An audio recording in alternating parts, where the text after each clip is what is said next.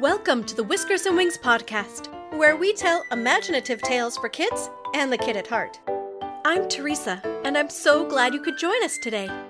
Every week, we'll post a story or two we hope will make your imagination take flight. And this week's story takes place under the sea. It's an original story written by me, Teresa, and features a fast swimming dolphin, a cranky shark, and a kind merboy. So without further ado, here is our story The Merboy and the Shark.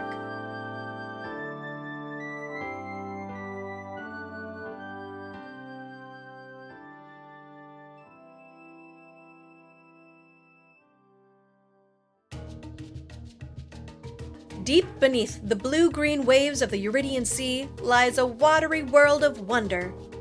Fish swarm in colorful schools, their fins flashing orange, teal, gold, scarlet, and green. Huge sea turtles make their way gracefully past tall towers of pink and purple coral. Dolphins chase each other through watery caves, and octopi chase crabs along the sandy seabed. Whales call to one another with their low singing voices and gulls and albatross soar above the waves in the warm sunshine.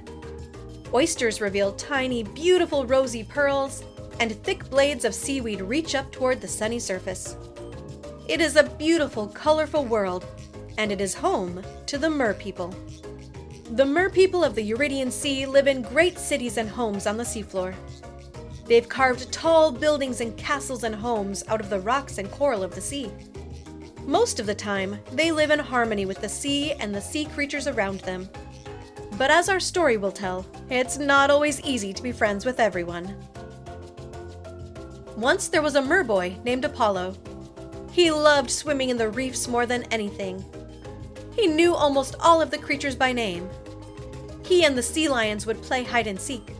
He'd have races with the dolphins, and some of the larger sea turtles would even let him ride on their backs.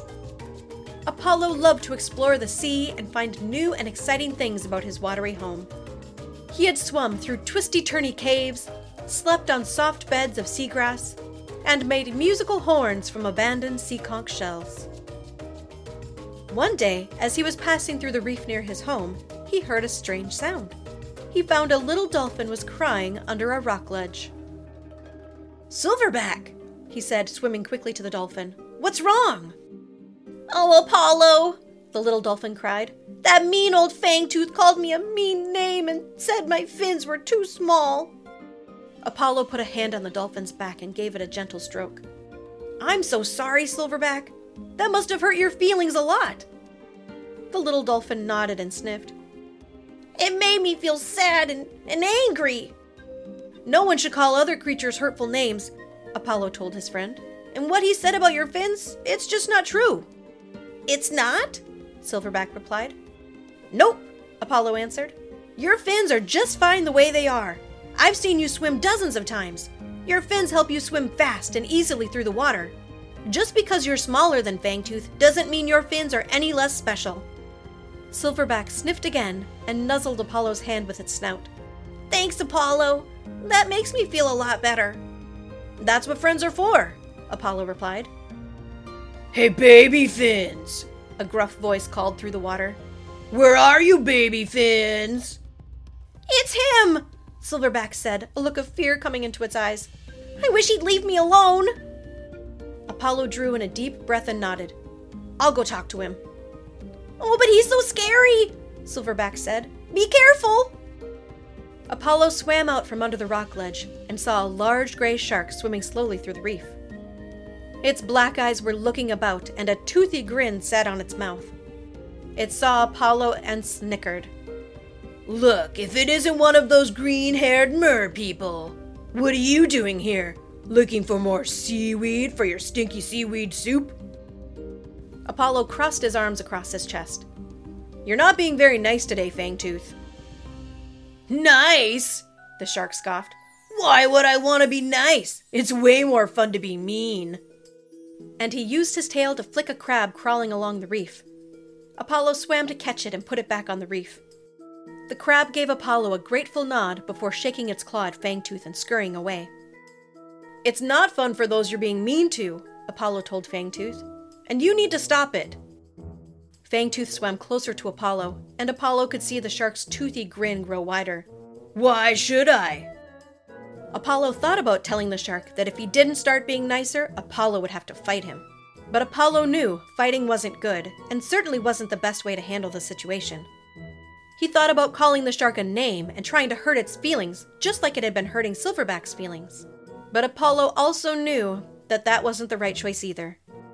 He remembered his dad telling him that fighting and name calling never really help, they only make a bad situation worse. And that's when Apollo had an idea. Want to play a game of seaweed kickball? he asked the shark. Fangtooth frowned in confusion, his eyes narrowing at Apollo. What? I asked if you wanted to play a game of seaweed kickball. I was going to play a game with my friend Silverback. He waved to the little dolphin under the ledge, who shook its head and refused to come out. Fangtooth laughed. Why would I want to play a game with that little shrimp? Because playing seaweed kickball is fun, Apollo replied.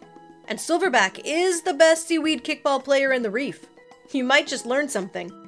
Silverback rushed out from under the ledge. What are you doing? It whispered to Apollo, its eyes scared. I don't want to play with him. Just trust me, Apollo whispered back. He turned back to the shark with a grin. So, want to see if you're good enough to play against Silverback? The shark thought it over for a moment before grinning once again. Okay, sure, and I'm going to wipe the seabed with you both. Apollo worked quickly to weave together a ball out of some seaweed, and they agreed on three goals. Apollo's goal would be the gap between two tall coral towers. Silverback's would be under the rock ledge, and Fangtooth's goal would be a small, shallow cave. Each of the three players would try to kick the seaweed ball back through the water using only their tails and get it into their goal without the other players stealing it away. Each goal would be one point, and the first player to reach 10 points would win. Apollo set the seaweed ball on a rock between the three goals. News of the game had spread quickly through the reef, and a crowd of onlookers gathered to watch. An octopus volunteered to give the starting signal, and as it clapped two empty clamshells together, Apollo, Silverback, and Fangtooth all rushed to get to the seaweed ball first. Apollo was fast, and so was Fangtooth, but Silverback was faster. Silverback's tail swiped at the seaweed ball, sending it high into the water. The little dolphin chased after it, and its tail propelled the seaweed ball back toward the rock ledge. In a flash, it seemed, the seaweed ball had landed under the rock ledge. Silverback had scored the first point. Fangtooth grumbled and made an angry face at Silverback. When the octopus signaled the start of the next round, Fangtooth swam even faster than before, just barely getting to the seaweed ball before Silverback. But he hadn't kicked it with his tail very far before Silverback zoomed by and stole the seaweed ball from him. Apollo tried to cut the little dolphin off from reaching the rock ledge, but it was no use. Silverback was just too fast and too skilled at kicking the seaweed ball. The little dolphin now had two points. As the game continued, Apollo managed to get a couple of points, as did Fangtooth. But Silverback was the star of the game. The crowd cheered especially loud for the little dolphin, and Silverback began to smile and laugh again. Finally, Silverback got nine points, and Apollo knew that if they weren't careful, Silverback would win with the next round. When the octopus signaled the start of the next round, Apollo swam as hard and fast as he could. He reached the seaweed ball just before Silverback, but as he turned to get it back to his goal, Fangtooth's giant tail whipped in and stole the seaweed ball. Then there was a flash of silver, and suddenly the seaweed ball had vanished. Apollo and Fangtooth stared for a second in shock at where the seaweed ball had been, only there was nothing there but water now. They looked over just in time to see Silverback kick the seaweed ball under the rock ledge. The crowd erupted in cheers and celebration at the little dolphin's win, and Silverback did three loop de loops in the water, squealing and squeaking with joy. Meanwhile, Fangtooth grumbled in anger and swiped his tail at a rock, knocking a clam off of it. Come on now, Fangtooth, Apollo said, catching the clam and setting it back on the rock. There's no need to be disappointed. You played a great game, and that's all that this was a game. But I didn't win, the shark replied in frustration. I don't like it when I don't win. Apollo nodded with a sigh. It can be frustrating to lose at something, but that's the way it goes when you play a game. You win some, you lose some. But you played really well, Fangtooth. Thanks for playing with us. The shark grumbled again but nodded. You did okay too, I guess. We should go and congratulate Silverback, Apollo told him. The shark shook its head. No way! I am not congratulating that little shrimp. You know, Apollo said, Silverback didn't really want to play with you in the first place. Why? Fangtooth said.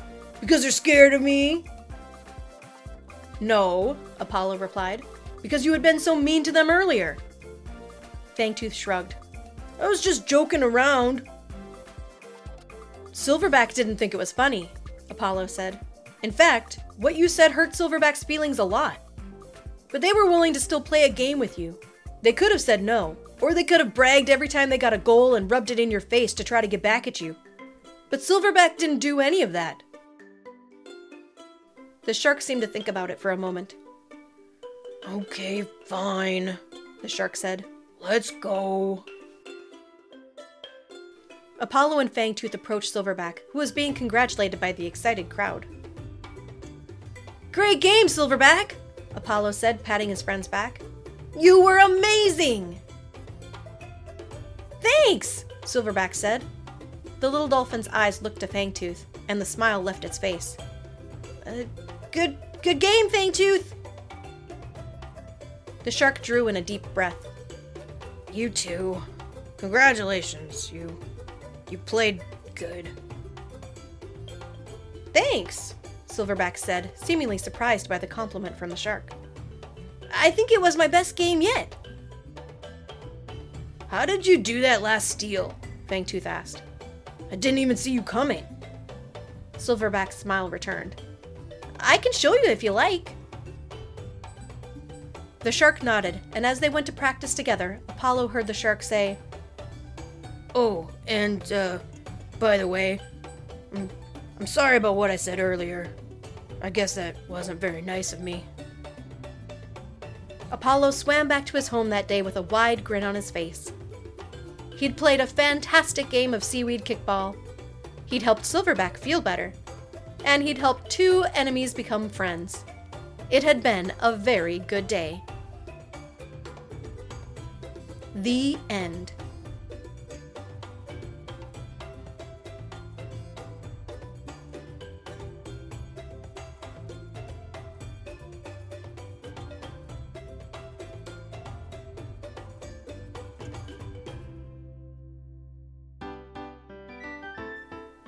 Enjoyed our story, The Merboy and the Shark. If you liked it, be sure to subscribe to the podcast, and a new Whiskers and Wings story will appear in your favorite podcast player every Thursday. You can also help others to discover the stories you've enjoyed here by sharing the podcast on social media, inviting friends to give it a try, or writing a review on Apple Podcasts.